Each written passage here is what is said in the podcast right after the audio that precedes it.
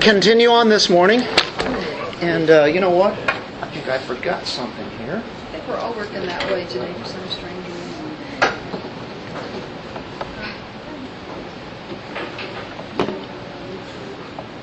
Ah, now that I got your attention, that's how you do it, right? I forgot. Well, you know what? We have been really watching an unfolding drama. Been looking at a pageant just moving before our eyes. It's like a, a running story, and it's it's moving. It's moving right along. Of course, we started with uh, at the birth of Christ, and whenever he was 12 years old, and then his baptism, and of course his temptation, and his ministry started, and here we have this. It just builds and builds and builds up, and we uh, really we trace the story of God when we look at the Bible, and of course the heart of it all is Jesus, right? Jesus Christ is the very center. He puts himself on display. Whenever he came here to earth, he really put himself on display where eyes could actually see him physically and hear him and, and touch him. Most of what is recorded about Christ as far as his living here on earth was really his ministry years. And that's right where we're at. That's where we're focusing on as we go through the book of Luke. And uh, as he started his ministry, we see that it grows tremendously.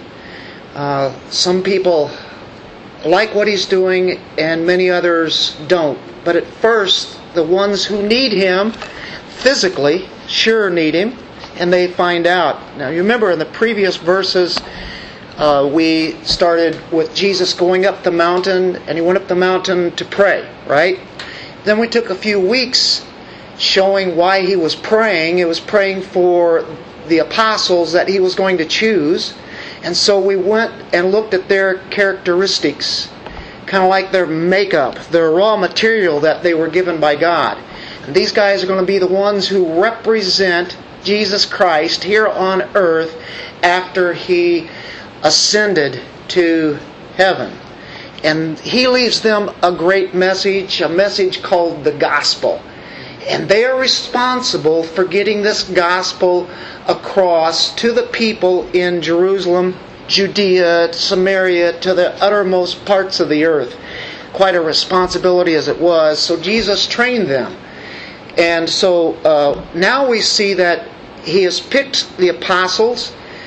They're going to walk down a little bit and they're going to approach people that are there a lot of people.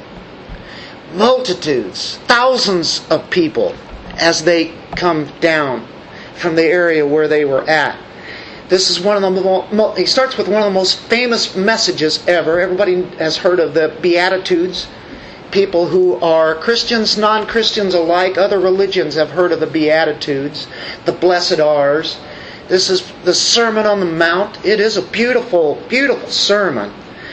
It's the most precious sermon that one can imagine, and yet we have a few brief verses here before that starts. And we're going to get into it today a little bit, this sermon, but uh, most of it is going to be focusing on this little summary of what happened before the sermon that uh, Jesus gave. Now it's kind of interesting. You look at that summary, and it's actually in verse 17 through 19 of chapter 6. You look at it, you'll see there are, uh, it's not really any particular incident.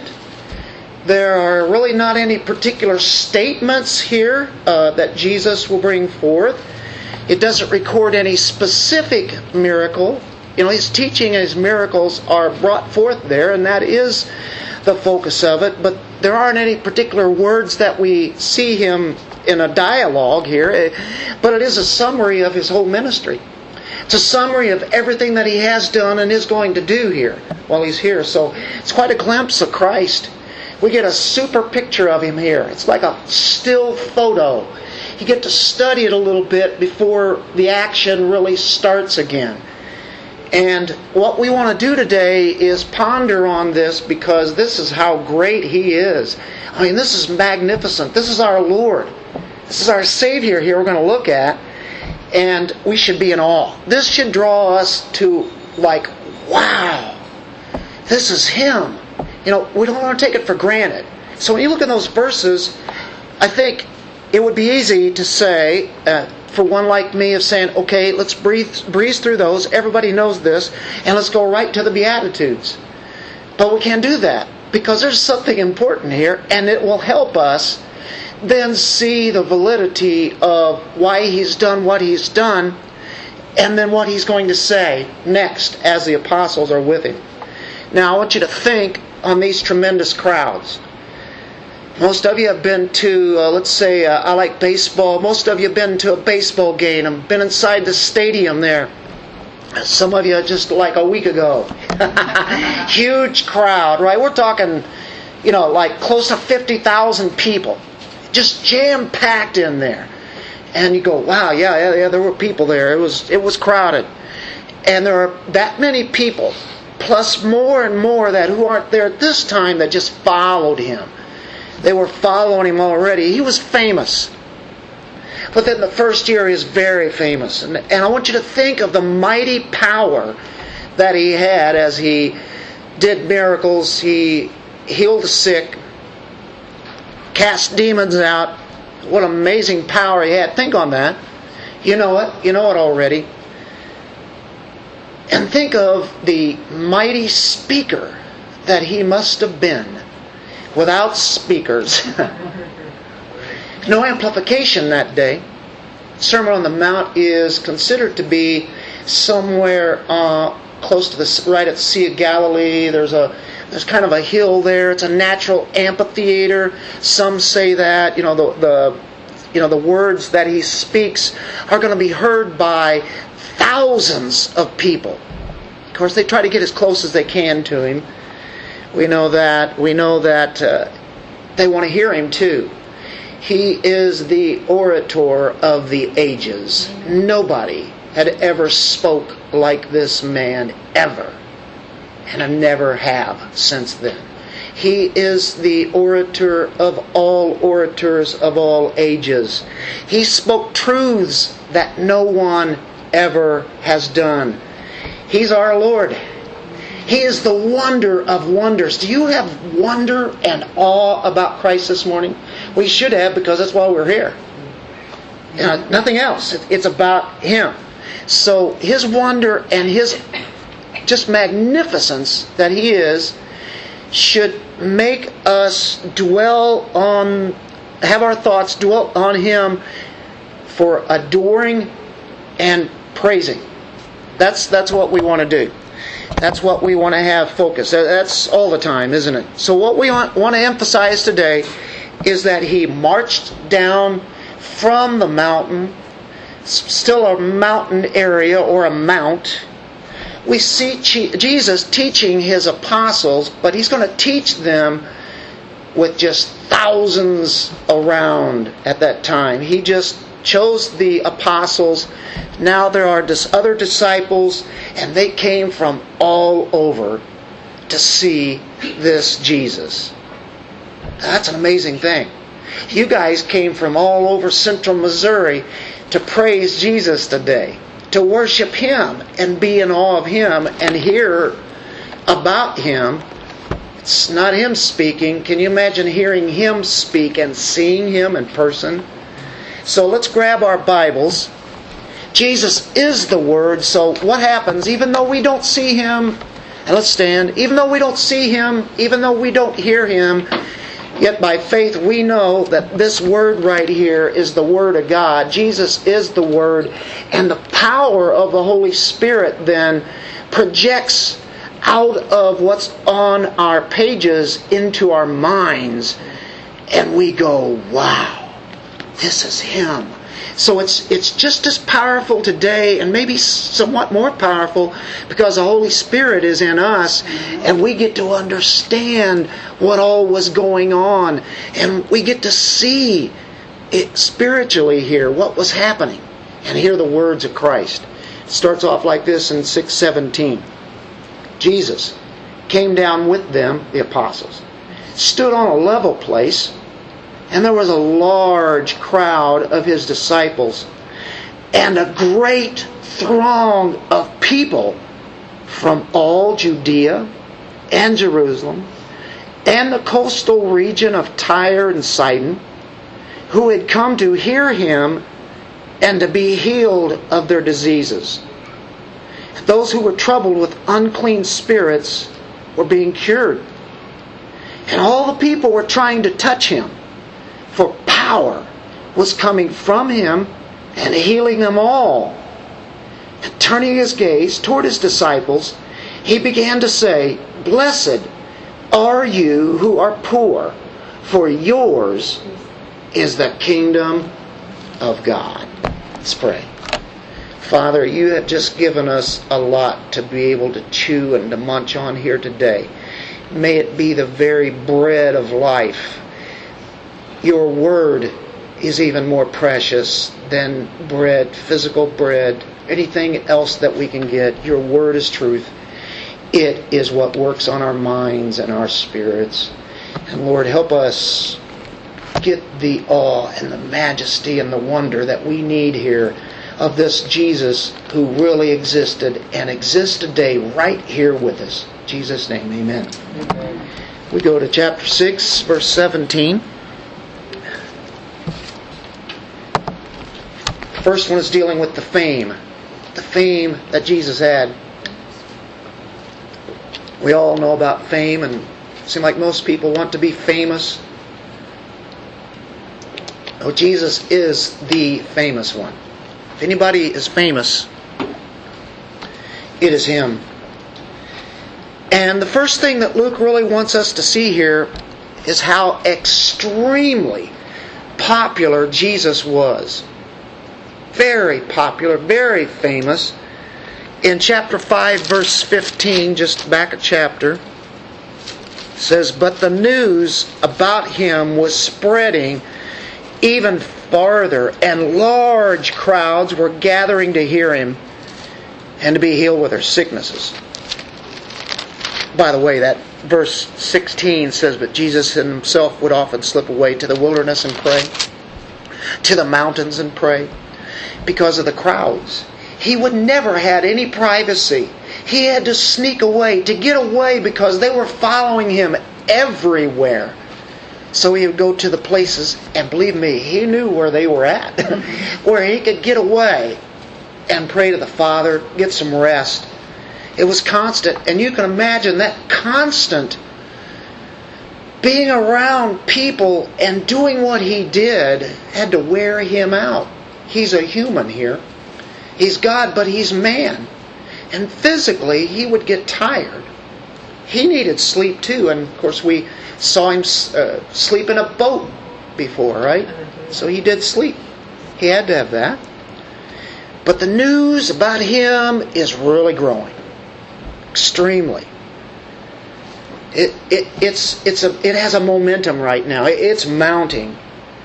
It, it, matter of fact, it's unequaled. There has never been one person had this kind of I guess you could say, being famous like he did because of the things that he did. Yeah, there's been a lot of popular people. Of course, you can immediately think of Billy Graham. And of course, he went all over the world and he preached in stadiums. Those were tremendous crowds, you know, and other people, you know, have done that and everything. But this Jesus has an unequal popularity because he's the focus of everything anyway, isn't he? Uh, but we can understand why Jesus would uh, often go away to a place and why he went up to that high place up in the mountains somewhere so he could choose the, the apostles. Because it's important. Now he's coming down. His apostles are messengers. His apostles are messengers that are going to go into all the known world. They are messengers of the king. That's what the apostles really were. They had a news to get spread out to the people. Had to tell about the, the gospel. And uh, uh, apostola is dealing with sent ones, apostello, ones who are sent, one sent forth. sent away, sent out to preach. So, really, their messengers are what are they? They are preachers. What are preachers? They're proclaimers. They proclaim truth. So, we learn from the very best preacher of all time. The apostles are learning from the best preacher, the preacher, Jesus Christ. So, the apostles are really the first group that, that really are here. There are, there are three kinds of groups. So one of them uh, are the uh, is the apostles. They come down from the mountain. They've gotten the special call. It says here in Luke, they came down with them. In verse 17, Jesus did. He stood on a level place. Now, this is known as the Sermon on the Mount as we get into verse 20 and thereon. Uh, and there's quite a discussion on whether this is the same one that you see in Matthew chapter 5, 6, and 7. And that's interesting because it's very similar to it, although in Luke it's much shorter. Matthew has three full big chapters. But you remember, Matthew wrote to who? He wrote to the Jews. He wrote about the king and their Messiah that was prophesied. And so, really, even though it gets out to the Gentiles and everybody else, first of all, he focused and he proved by their scriptures and by their law that he was the Messiah. Luke represents uh, really writing to the Gentiles as he would be a Gentile. And so he wrote to what things that they would understand. So there are things that are dealing with the law in Matthew 5, 6, and 7 that the people outside of Judaism would not know. Does that make sense? So it's very possible. Whatever Luke recorded was perfect because he's inspired by God's Spirit, but he gets to the points that he needs to get to these guys. And he probably spoke this message that we're going to be studying for the next few weeks. He probably spoke that message many times as he went all throughout Israel. There's probably no doubt about that. Maybe said it in different ways and such. Uh, or, but I, I like to think that this is the same one that's in Matthew 5, 6, and 7. It doesn't matter. Uh, if you turn to Matthew 5, 1, by the way, when we study the Beatitudes and the Sermon on the Mount, we'll probably go back to Matthew quite a bit. But in Matthew 5, 1, it says, When Jesus saw the crowds, okay, he's been up in the mountains, he's got the apostles, it says he went up on the mountain. Now the thing is, is that sounds really kind of uh, like it's doubting about the Sermon on the Mount because, it, or, or in Luke it says that he what came down from the mountain, right? Came down with them. But when you see a mountain, of course there can be other mounts. There can be a mount in mountains or on a mountain. What he's going to do is find a up in the mountains where he where they're at, but yet at the same time he's lower. It's probably around the Sea of Galilee, if that be the case here, and they have a traditional site where Jesus probably stood or close to that area. And but it's a level place on this uh, on a mount possibly if that's if you want to call it sermon on the mount it says he went up on the mountain or he went up on this mount finds this level place it's probably because eh, he sees the crowds he had come down from where he is at, but now he's at a, a different uh, place, but a, a, on a mount where he can be seen. And his voice is going to be heard. Has to be a perfect spot. He had to have a tremendously loud voice, too, you know, for that to get out to the people as he was a speaker. And that's why I always think of uh, somebody like uh, Whitefield George Whitefield would speak to literally thousands of people. Some one time, I think in Philadelphia, there's a crowd of like 25,000 people there. And of course, this is this is written down, you know, and it's it's written in books, and this really happened. And uh, so that's history and he actually was able to speak. And of course, Benjamin Franklin was there at the time, and so he started walking down the street, and he walked and he walked way past the crowds, and he could still hear Whitefield's voice. Man, can you imagine being at the front of the crowd? People are backing up, back up blocks, right? He's still just shouting it out. Well, he was especially gifted, and there are certain people like that. They call them leather lungs. Audrey, when you were at the ball game last week, did you ever hear some people with a loud voice where everybody in the stadium can hear him? There's always that one guy, you know what I mean? And he's saying stuff. You go, man, I wish he'd shut up. Hopefully, he's he's rooting for the Cardinals. If you're in Busch Stadium, if he's a Cub fan doing that, I'm afraid he might be in trouble. I don't know. Anyway, this is a location this is where the famous sermon probably is done. You're at Capernaum or near Capernaum. This actually is a place we already had familiarity with because Peter, Andrew, James, John, they were all from around that area living there and so it's that area you think of uh, the sea of galilee and you think of the mountains they had it all right there and uh, that's that's pretty good. Uh, he's on a level place. It's not a slope. It's a place where he's going to be able to stand. People can get to him, and he's going to position himself in the perfect spot because he's going to stand there for hours. Hours. He preached and he healed multitudes. Matter of fact, it said that he healed them all if you've got thousands of people there, how many sick people do you have? Especially at that time. Probably close to a majority of them, at least half of them. So now we get into the crowd aspect. He stood on a level place, and there was a large crowd of his disciples. Now we spoke about the first group. That's the apostles.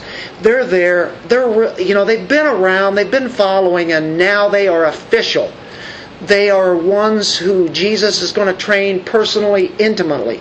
But there are other disciples now. These were the ones that were not chosen to be apostles, but they are disciples, and it's mathetas, it means to be a learner. They're learners of Jesus. Now, the number is not given here, except it says uh, a large crowd of his disciples. A large, the word is mega. And of course, that is popular in our language today. Uh, you know, mega megaton. Uh, you know, it can mean thousands of thousands. It can be thousands and thousands of disciples. You remember when he fed the five thousand? That means plus that that's men, plus their wives, plus their children. And now we're getting up to literally thousands, right? That was just one occasion. Constant. When you see these crowds, you see this this mega large crowd, that's what's happening. This is the second group after you have the apostles, they're learners, they're students. They've been some of them and have already been following Jesus, the regular followers of Jesus. And they come from all places, all over the land, all over Israel, even up further north, and here it even mentions it. Uh, there's a, a, great throng, which we'll get to in that third group, but they're coming from everywhere, and there are some of them that are just beginning to grasp what he's saying. they they've gotten a little bit of the, the tip of the iceberg. There's some that don't understand it at all, but they're following him. And some have repented of their sin some had confessed it and they embraced the truth of Christ. They were forgiven by God. So you got some believers, some that are just checking it out for the first time, and then others are others that believe for a while. And then Jesus says something they don't like and they take off. That's what happens. Jesus always forewarned about that. This this will be. Uh, they became negative about Jesus. Some disappear. If you look in John 6, verse 64, John 6, feeding of the 5,000. Next day, he starts explaining what all that meant, and a lot of people didn't like what he had to say about what that really meant. They were there because they wanted to be fed. Because what a miracle. Wouldn't that be cool? We're going to follow him all the time now because he feeds people out of almost nothing, right? Verse 64, but there are some of you who do not believe. He's speaking to disciples here, not the apostles, but also there are apostles in this group, and there's one who will not believe in the most intimate group, and we looked at him last week, that's Judas. For Jesus knew from the beginning who they were who did not believe. So there is multiplicity of people who they were who would not believe, and who it was that would betray him, even, even Judas. So he's liked by so many people. They start learning what he's talking about. It's asking too much. He's gone to the loony bin, you know, whatever, and they leave. It says, verse 66 As a result of this, many of his disciples withdrew and were not walking with him anymore. Then Jesus said to the twelve, You don't want to go away also, do you? and of course, Peter says, No, Lord, you have the words of eternal life. What was it he said in verse 65? He was saying, For this reason I have said to you that no one can come to me unless it has been granted him from the Father. He's saying a lot of things here. He's even talking about election here. And he's, he's talking about you, has to, you have to eat of me, partake of me, all of me. You have to forget the cross. Or, or, forget yourselves, take up the cross. Sorry. They were forgetting the cross. Forget yourselves, take up the cross, and follow me. Some of these statements were finally sinking into people, and they're going, hmm, no, I, I don't want to. I'm going back home. So it's a mixed multitude. All kinds of levels of people of understanding. It, it includes the real people, the real Christians. That would be the wheat. And in the parable, Jesus spoke about the tares. There are people who are not real, people that are just learning about Him.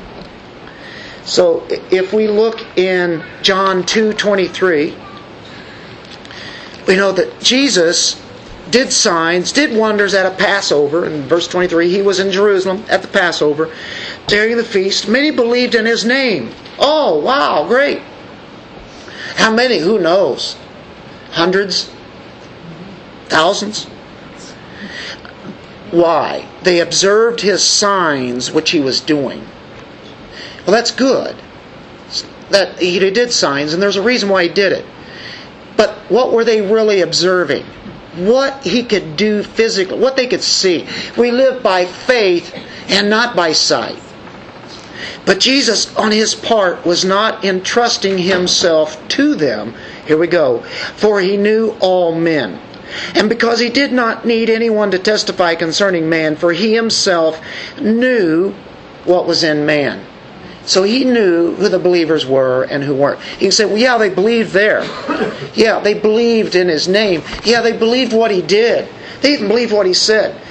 But there was never any change. There wasn't anything done in his heart. And so that's the idea. You can be a, you can believe and not be a Christian. You can believe and not go to eternal life. You can believe everything about him. But if he's not in your life, if he's not in your heart. So Jesus knew who those fake disciples were. And he knew who the ones who were true, that were genuine. And so not all disciples are true believers. That's and so Jesus speaks about that so much. In the parables, the wheat and the tares and such. Now, the, how many groups have we looked at already? We looked at the apostles. We looked at this crowd, a large crowd, a mega crowd. That's what the word is in the Greek for large, mega. There's one more group. And this is where you get an interesting crew of people and it's a great throng of people. Again, who knows how many thousands of them are there?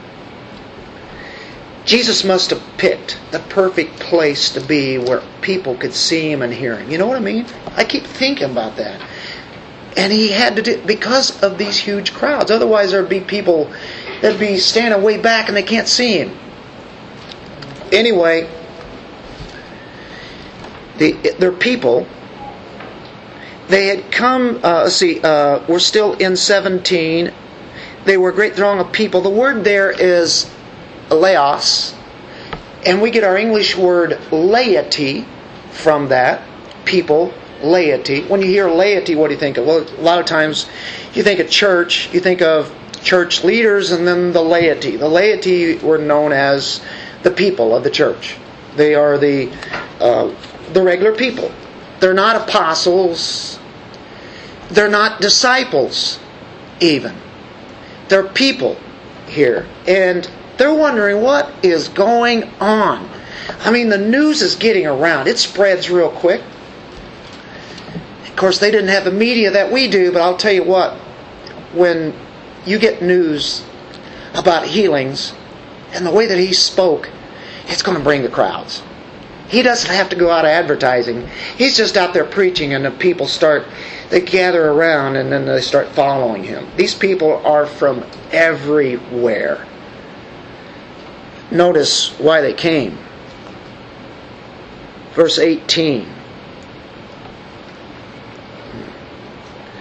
They came to hear him and to be healed of their diseases.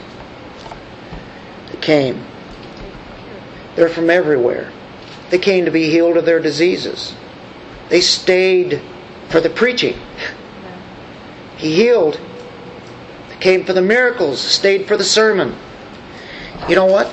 There is a pretty good point to that because if people can see that at first, if they're just getting to know you, it's not exactly what you say, but it's what you do. That's what attracts people. That's what attracted people to the Christian gospel. They, they heard the gospel, believe me, but they were drawn because of what was happening. They, you know, if they see Christ living in us, if they see the power of a transformed life, that can make an impact on some people, can it? So we have a great throng of people from all Judea and Jerusalem. That would indicate Jews, really, wouldn't it? And they're not only Jews in this great throng of people, but from the coastal region of Tyre and Sidon. The Phoenicians, the ancient Phoenicians lived there. What kind of religion did they have? Did they have the one true God? Of course not. They had a lot of gods. And they've heard about this too. So they want to check it out. Um, Tyre was once a great city, and of course, you think of mariners, uh, the guys on the ships and such. Many of them came from there, and that's what that area was known for. Um, they were known as pagans. Pagan generation lived there. Oh, yeah, there were some Jewish people that lived there in, in those cities, but really they were characterized as being very corrupt and worthless. Uh, they were descendants of the ancient Phoenicians and had been kind of handed down, so the Jews didn't look at those people as even being Jewish. Uh, might have had some Jewish blood, and you can think of the idolatry involved. The immorality is unspeakable, and these people are coming to see this Jesus. And you know what? Some of them are going to be saved. These are idolaters. Now, now it's easy to say, yeah, Jerusalem, Judea, but Tyre and Sidon, they're coming there? We don't go to those people. It's the way the Jews would think. But you know what? The appeal of Jesus does not have any limits whatsoever. Because we're all in the same boat. We're in a dark world. And so you have those people who are pagans, and then you have the people who are very literate. When you when you say Jerusalem and Judea, you're talking about people who were educated there. They made fun of the Galileans. Of course, the Galileans are there because that's where we're at. That's where this sermon is being preached at.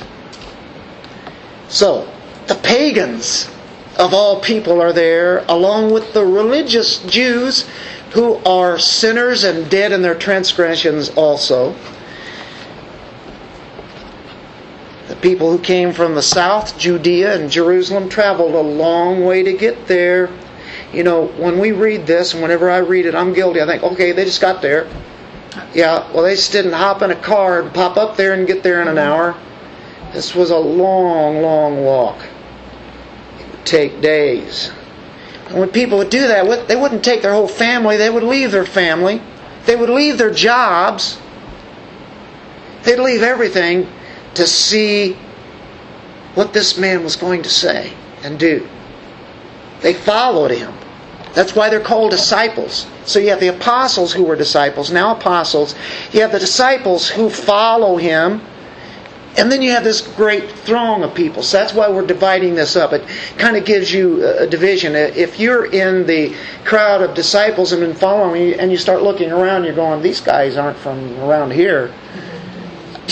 Yeah, and the way they dressed, the way they looked, those guys are pagans. And it's like, I wonder if Jesus will do anything about them. Hike them out of here, you know? Make them disappear. I, I imagine the sons of Uh, the sons of thunder would have loved it.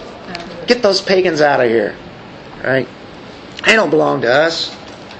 Well, anyway, in that group, that's Jerusalem and Judea. You know who those people are? They're priests, Pharisees, they're rabbis, they're lawyers, they're literate teachers, leaders in that crowd. You say, how do you know that? Turn back to uh, 517.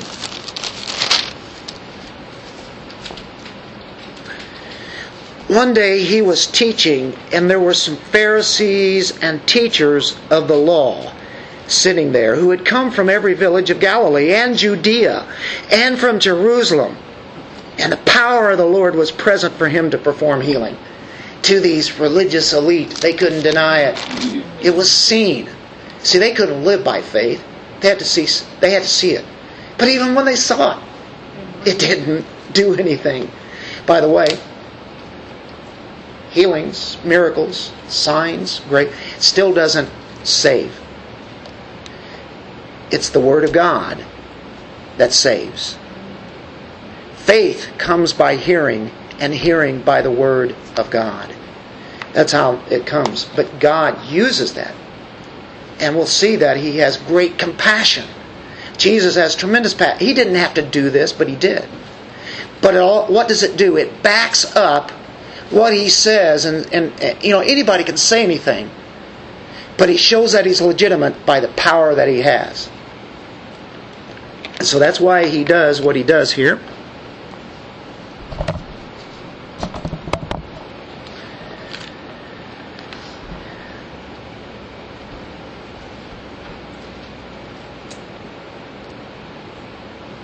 Think we're ready for number two the power of Christ. Verse 18 and 19. They had come to hear him and to be healed of their diseases. Those who were troubled with unclean spirits were being cured. And all the people were trying to touch him, for power was coming from him and healing them all. This is the preeminent work of his ministry as he uh, goes there. They came to hear him. He came first of he came there to to teach and preach divine truth. That was really the purpose of everything that he did while he came here to preach this truth. It's, and to get to the mind.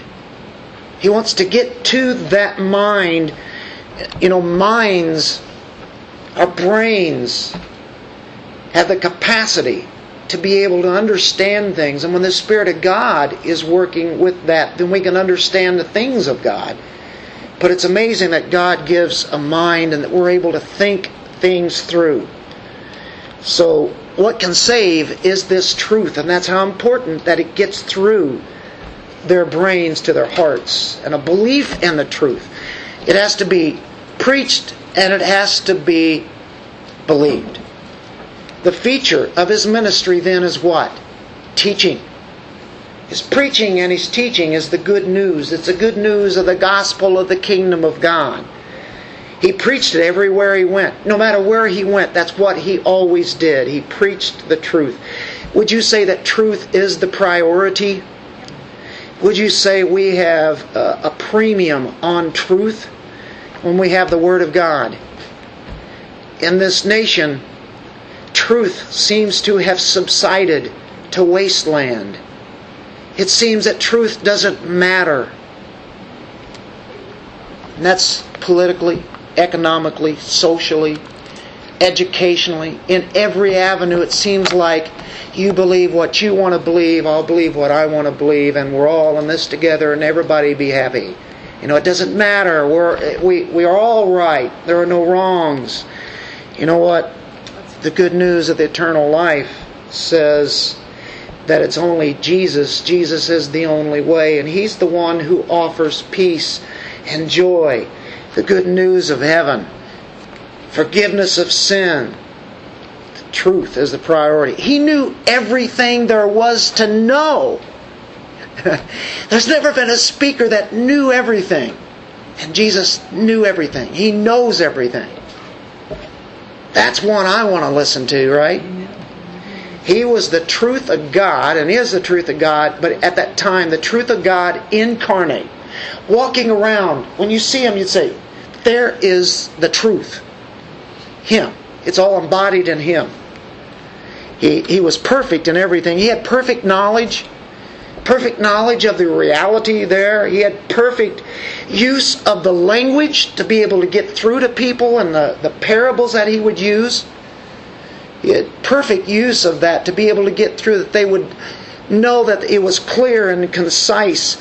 He had perfect use of emotions. It's got to be emotion whenever you speak and teach. He wasn't just like monotone. Here we are today. I'm glad we're at the Sea of Galilee. Now we are going to do the Sermon on the Mount. You know, immediately people go, I'm out of here. You know, Jesus must have been filled with emotion that is balanced with this truth and the love that it, that it came from. You know, the, the words of Jesus is just uh, amazing. It penetrated, it captivated people. That kept coming, and more and more just kept coming. It got huge. It was profound, and yet the simple could understand what he was saying. Isn't that amazing about God's word? Even the youngest the littlest the little child can understand and the student of Christ for years can understand they see the profoundness and the depth that is behind that uh, let's look in 1 timothy chapter 6 verse 3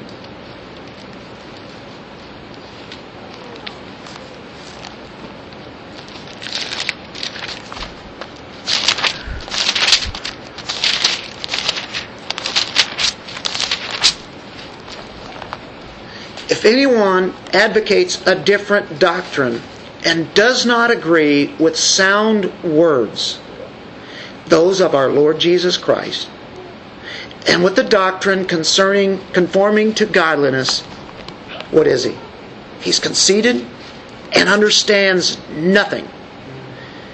But he has a morbid interest in controversial questions, on and on, disputes about words. But what is that? If he doesn't agree with Christ and his word and his truth, he's conceited and he understands nothing. That's the way it is. If one doesn't agree with Christ, he is the only way. If he's not the only way and not the truth, we really are wasting our time here. Let's fly out of the doors. Let's get out of here and let's go and do whatever we want to do. And that's the way it is. There's really only two camps. Either you really love Christ and you want to follow Him and you give everything, or really you don't really listen to Him. You don't agree with Him. Your life doesn't conform with that. And most people out there, they don't have an interest in Christ whatsoever, do they? You know, they're conceited. They understand nothing. So that shows you why our values and our belief system that we have is being confronted by the world today that is so offensive to God's holiness. And you, you see it and you hear it every day. And you see it in the media.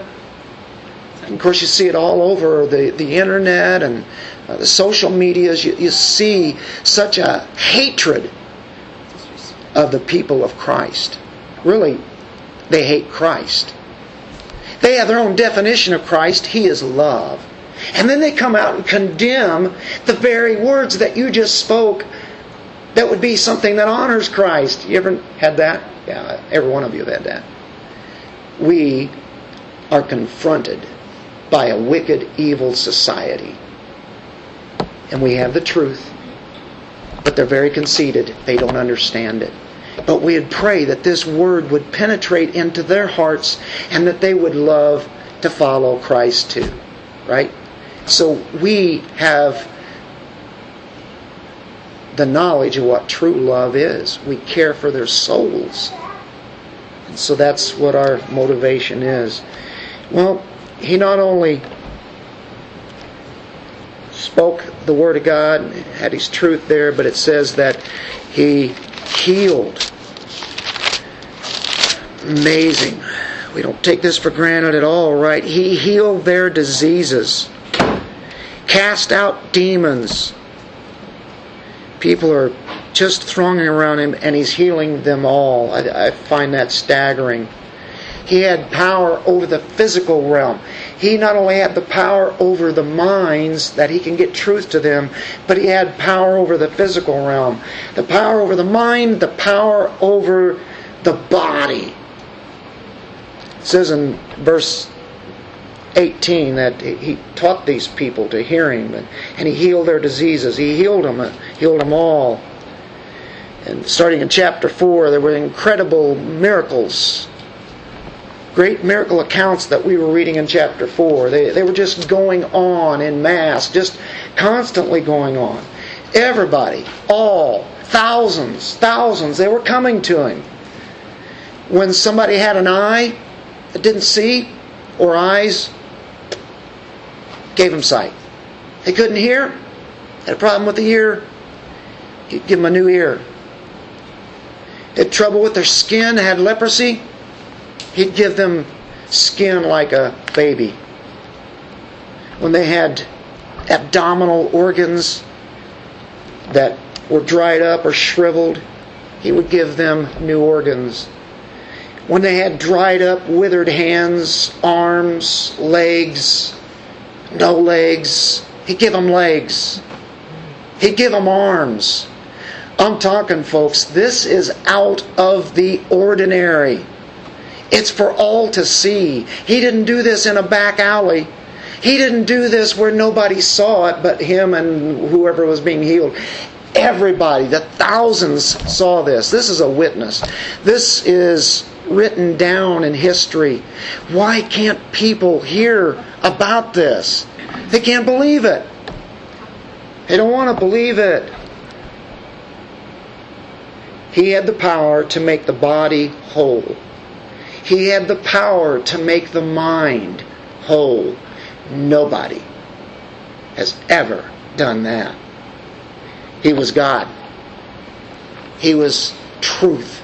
He was the truth of God preaching with the very power of God. Truth and power comes along. How can anyone deny that?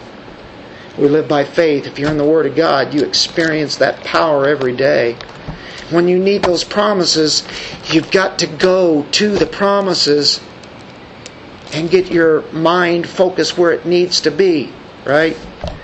We all need that, don't we? You know, it's one thing to be tormented in your body. You know, when your arms don't work, your legs don't work sometimes. Sometimes they do, but it's not very good. Your eyes don't seem to work very good, you know ears don't work too good.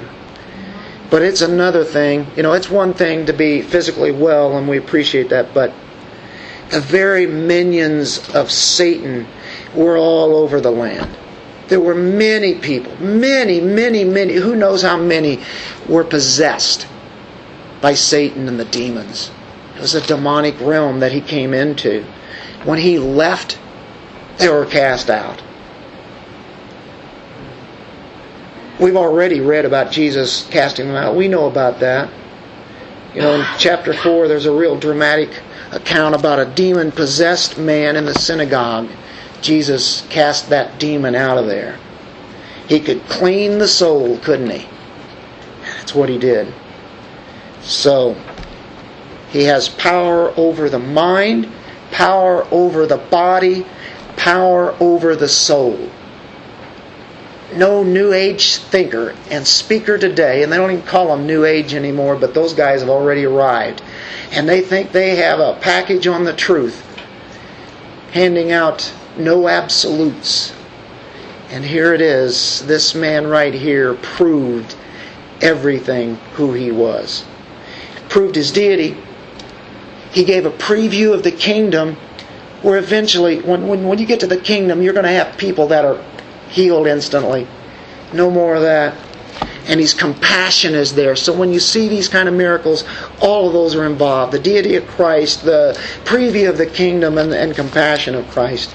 Now we go to verse 20. And this is the Sermon on the Mount. The Beatitudes started, and that's all we're going to do today. We're just going to get started.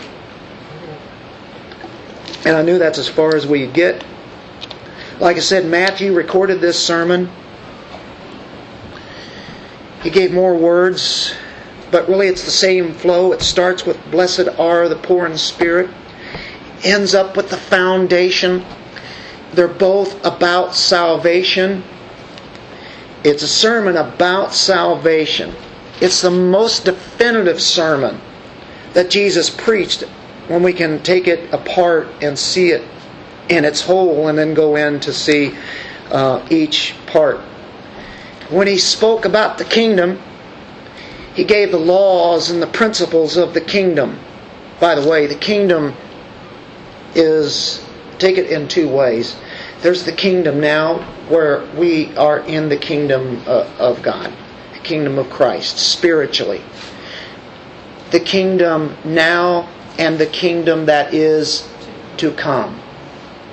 And that is physically, where we will have new bodies, and there will be uh, the situation where we are not in the situation that we're in today. We look to that, don't we? So the kingdom now and the kingdom to come. He's preaching a kingdom now, but he's also will preach a kingdom to come. But his kingdom is saying, I'm inviting you into eternal life, into this kingdom now, where you have the presence of Christ in your life. It's eternal life. What he did in the Sermon on the Mount, he just ripped the religious people apart. He tore down the foundations of what they were standing on. And he brought forth the truth of the gospel of the good news. It's the glory of Jesus Christ. It's not a sermon about ethics. People like that. Unbelievers like to use a sermon on the mountain. The blessed are the poor. Blessed are the meek. Oh, it sounds so good. What do those words really mean? What was Jesus speaking about? He's speaking about salvation. You know, the, they need to discern their spiritual condition. When he preaches a message like this, it was riveting. And I can I can imagine that huge throngs of people. Out of those throngs of people, they just started walking away. Whenever he started saying things that was very convicting. He did. That's the way he spoke. It was to get to their hearts, wasn't it? Not so they would just have knowledge, but it would get into spiritual salvation. They would see their spiritual condition. It's how they related to God. You guys are people, all you are people here today that have an interest to God or about His Word. That's why you came. If you didn't have an interest in His Word, why would you come, right? Why would you come? It's how you related to God. That's why we're here. How do we relate to what He's saying here? So to the to the disciples, that's that crowd of disciples he came down to.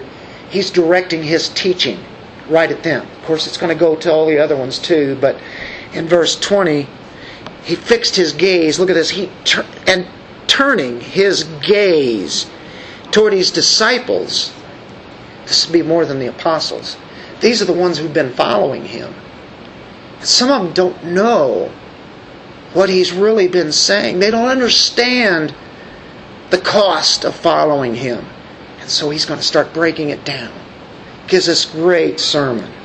He directs his teaching to these learners. That's what disciples are. Purpose of the sermon. If you drop down to chapter 6, verse 47. He said this Everyone who comes to me and hears my words and acts on them, I'll show you whom he's like. That's where he says he's like a man building a house, dug deep, laid a foundation on the rock. When a flood occurred, the torrent burst against that house, could not shake it because it had been well built. These are the people that have a foundation. What's the foundation? It's Christ. They're on Him. They have a firm rock. How firm a foundation. That's Christ. That's why He says what He says. That's why He does what He does. That's the purpose of the sermon. And he starts off with, as he began to say, Blessed are you who are poor. Yours is the kingdom of God. Blessed. Blessed are the, the ones who hear his word and do it. Remember what we read in verse 47? That's what all this was about. They're all going to hear it, but what about the ones who do it or don't do it, right? You're either on a rock or you're on sand. What happens to building a house on sand when the storm comes?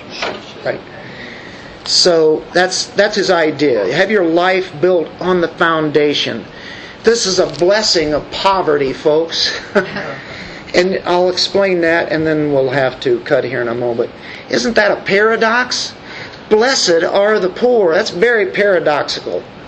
The blessings of poverty. What are you saying, Dennis? Well, Martyn Lloyd-Jones says, and he has a great book dealing with this Sermon on the Mount or the Beatitudes. Boy, get a chance to read it, do it. It's quite a treat. He explains this. He says, This one right here is the key to all that follows. This first, blessed are you who are poor. It explains the whole Sermon on the Mount. Matter of fact, it explains salvation. Why are they blessed? Because theirs is the kingdom of God. That's why they're blessed. You get the kingdom, he's saying here. You're the heirs of God, the co heirs of Jesus Christ. What does Jesus Christ own?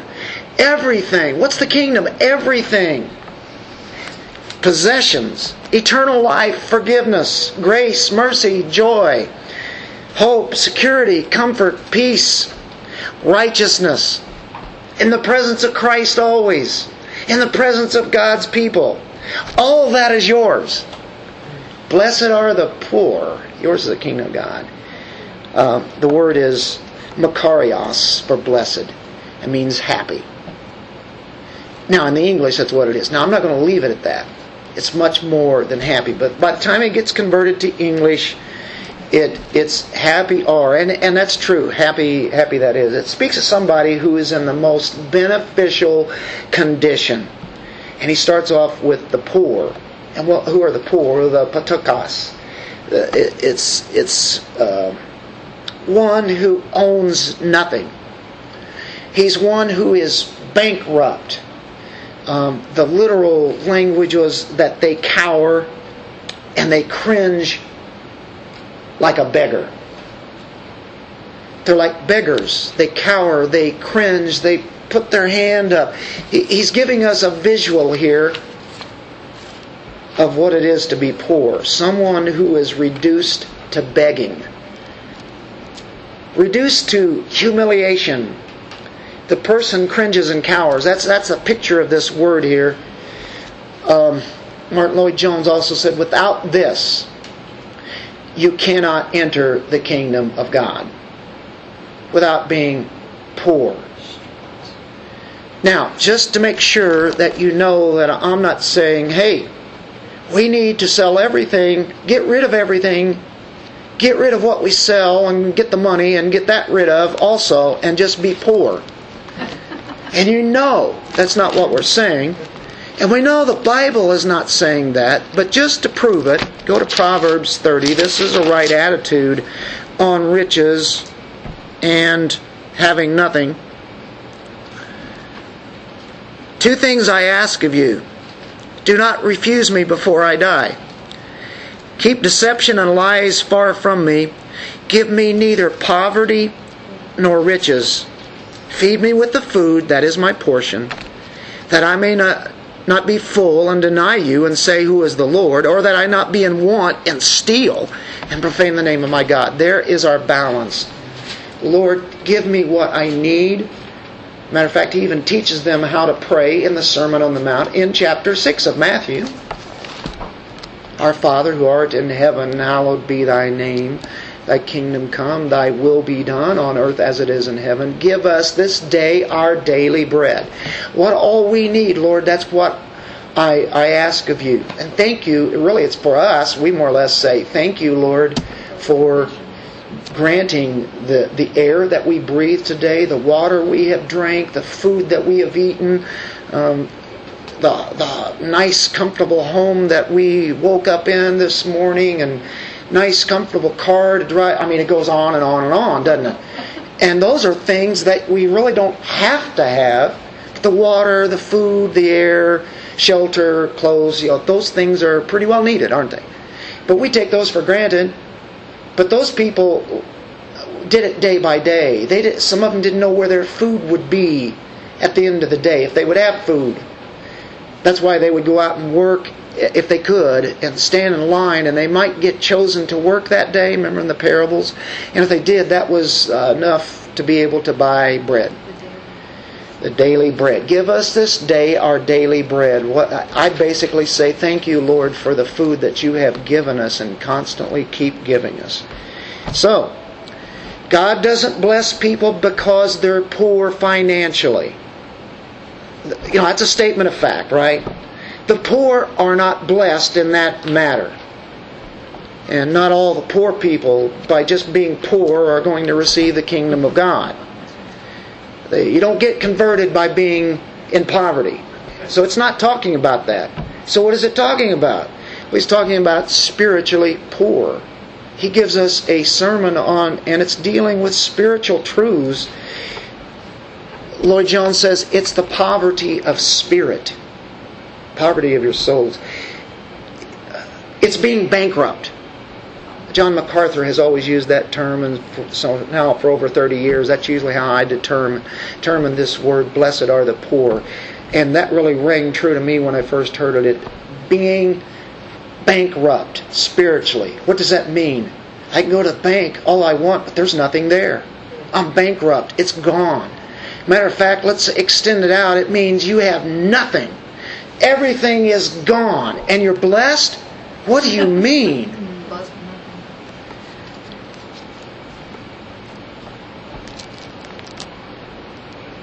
Jones said this the way to become poor in spirit is to look at God.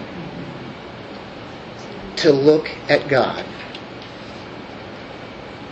Peter whenever he saw that it was Jesus, that great amount of fish, boats sinking, everything, Peter is saying, This can't be. And he goes, It is. Lord, depart from me, for I am a sinful man. This is what we're talking about. Peter had nothing to offer God. That's when you're blessed, when you realize you have nothing. That's where it all starts. You have nothing. No matter how much truth and things you've heard and how much religion you have in life, until you get to that point of saying, it's all God. It's not me. I cannot bring anything to Him. It's impossible. I can't do anything spiritually. I have no resources. Do you remember Isaiah in the book of Isaiah, chapter 6? Woe is me. Whenever he saw the holiness of God, woe is me. This is the prophet Isaiah. Wow. Woe is me, For I'm a man of unclean lips. I live amongst a people of unclean lips. I'm a sinner. Woe is me. Jesus, depart from me. I'm a sinner. That is when we're blessed, when we realize that. Everything else is self righteousness, everything else is works. I did something. No matter how much human goodness people have, and there's a lot of goodness that people have, but it means nothing for salvation unless they come this way. Not only do you have nothing, but you have no capability to earn anything. You can say, "Well, I have nothing, but I can I can start working my way there." You have no capability to, to do it. Ephesians two, chapter two, verse one says that you are dead in your sins. You're nothing. You're not only nothing. You are what? You're dead. This is what Jesus started with, folks. Whenever he's with the apostles, I'm wondering if maybe Peter's over there saying, Oh no, this crowd is just going to leave. You know, they're all going to depart out of here in a hurry. This man's nuts. That's what he starts off with. You're all sinners, but you're blessed if you realize that you are sinners that you're shameful, that you're despicable. You can't even look up. You're a beggar. You cover your face, you put your hands up. Uh, how, how's it been illustrated? The lepers. Leprosy? They weren't even to be close to people who didn't have leprosy. And they were supposed to, you know, if they were getting close, what were they supposed to say? Unclean unclean, unclean, that is a picture of sinful. A real picture of sin. That's where we all are. We're there. That's that was all of us before we knew Christ. We were beggars. There was nothing we could earn or do to earn His favor. Right? This is basic to us. We talk about this all the time. Um, look in Luke four eighteen.